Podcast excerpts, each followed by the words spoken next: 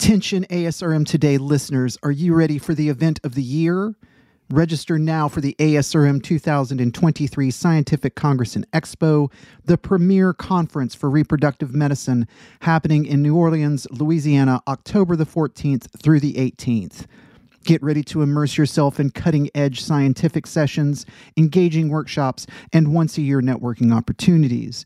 Discover the latest breakthrough in reproductive science, exchange ideas with industry leaders, and expand your clinical knowledge. With over 200 expert speakers and hundreds of exhibitors showcasing the latest advancements in reproductive technology, this is the event you cannot afford to miss. Mark your calendar and register now for ASRM 2023 New Orleans by visiting www.asrmcongress.org. On with the show.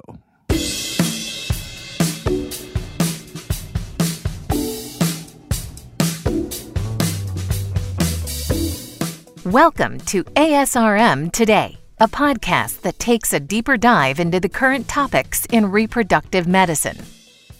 I'm Jeffrey Hayes, and today on the show we are talking about all things ASRM membership.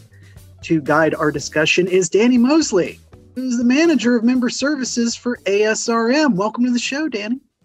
Thank you for having me. So, how long have you been at ASRM? I've been with ASRM for seven years now. Seven years. And, and did you work in any of the reproductive medicine fields before ASRM, or is this your first experience with that? This is my first experience in this field. I was in the nonprofit world. So I just mm. came from a different nonprofit and came here and have stayed. They haven't kicked me out. I feel that way every day. I'm just like I'm still they're still keeping me around, and I've been right. here what about nine years now, so it's, it's, a pretty good feeling. So, if you would, for our listeners, uh, can you talk a little bit about because we get a lot of questions uh, through the ASRM email usually, and usually when we're at uh, ASRM Congress, which by the way this year is in New Orleans this October, uh, we get a lot of questions about membership. So, can you tell our listeners a little bit about what uh, uh, what are the responsibilities of the membership department? Sure. So, our department is the first point of contact for all members when interacting with ASRM. We do a variety of things. We coordinate all of the activities for the ASRM affiliated societies, professional groups, and special interest groups. We arrange special initiatives to engage members and attendees at the Scientific Congress and Expo. So, any special promotions that we do, um, those all come from the membership department. And then we really try to keep you know a finger on the pulse of membership. We want to gauge member feedback on asrm's programs and benefits so that we make sure that we're implementing new ideas that improves the member experience from the time they join to hopefully the time they become life members and they stay with us the whole time. So that's what our goal is. So what are some of those benefits then of membership? Um, i think a few of our top benefits that i would kind of mention today is of course the access to our journals members automatically get free online access to JARG as well as F&S and all of the fertility and sterility sister journals, which are F&S reviews, F&S reports, and F&S science. Um, we also offer a member discount on registration for the annual scientific congress. We have an expansive catalog of online learning resources where members can obtain continuing education credits, and many of these are free or at a discount for members. Mm-hmm. And then I think one of our biggest benefits is the opportunity to network amongst the field. We have several, several special interest groups, professional groups, and affiliated societies. And each of these groups have their own membership. Many of them have their own websites with a discussion board so that members can log in and communicate with other members. They can network, they can ask questions.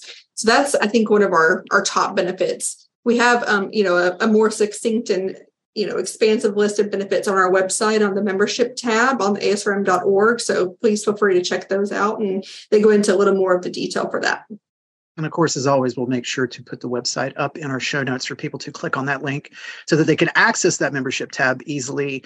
Are there any changes for 2023 that listeners should know about, or, or maybe we can hint at for this coming year?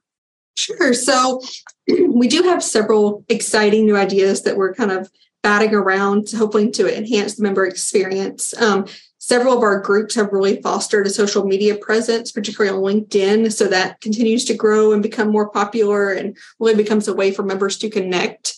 In New Orleans, we're going to have the Society Social Hour that will take place on Monday evening. And that'll be a great way for people to network with colleagues, you know, enjoy a drink, as well as to learn about all of the groups that we have. You know, we have over 30 affiliated societies, professional groups, and special interest groups, and they'll all be represented at the event. So that'll be a great way to learn about those.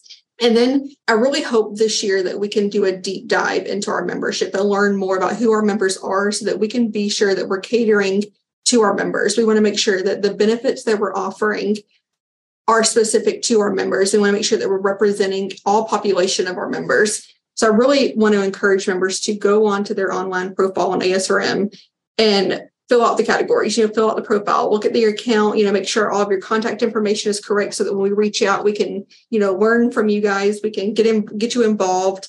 We have a volunteer opportunity constantly through ASRM. You know, we can hopefully link that in the show notes too. There's a form that can be filled out that explains how to get more involved and gives us your information so that we can reach out and hopefully we can really bring more people into the fold so that we make sure that we're keeping everybody represented. I know you're extremely busy and I appreciate the time you've been able to take out today to, to be on the show. Just one more question for you.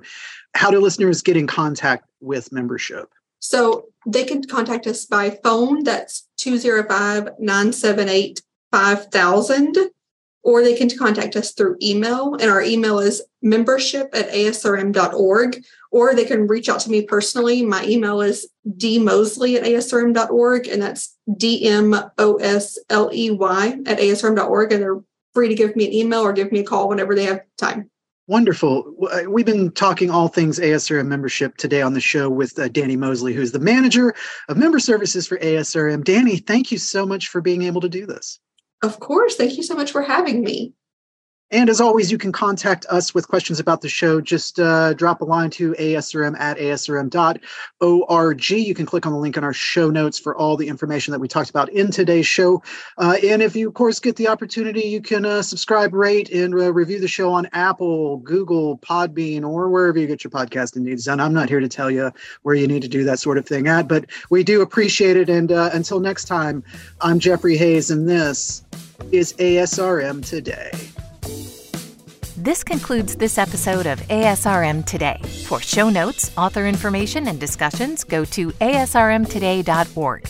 This material is copyrighted by the American Society for Reproductive Medicine and may not be reproduced or used without express consent from ASRM.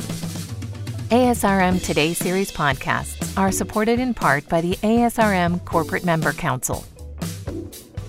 The information and opinions expressed in this podcast do not necessarily reflect those of ASRM and its affiliates. These are provided as a source of general information and are not a substitute for consultation with a physician.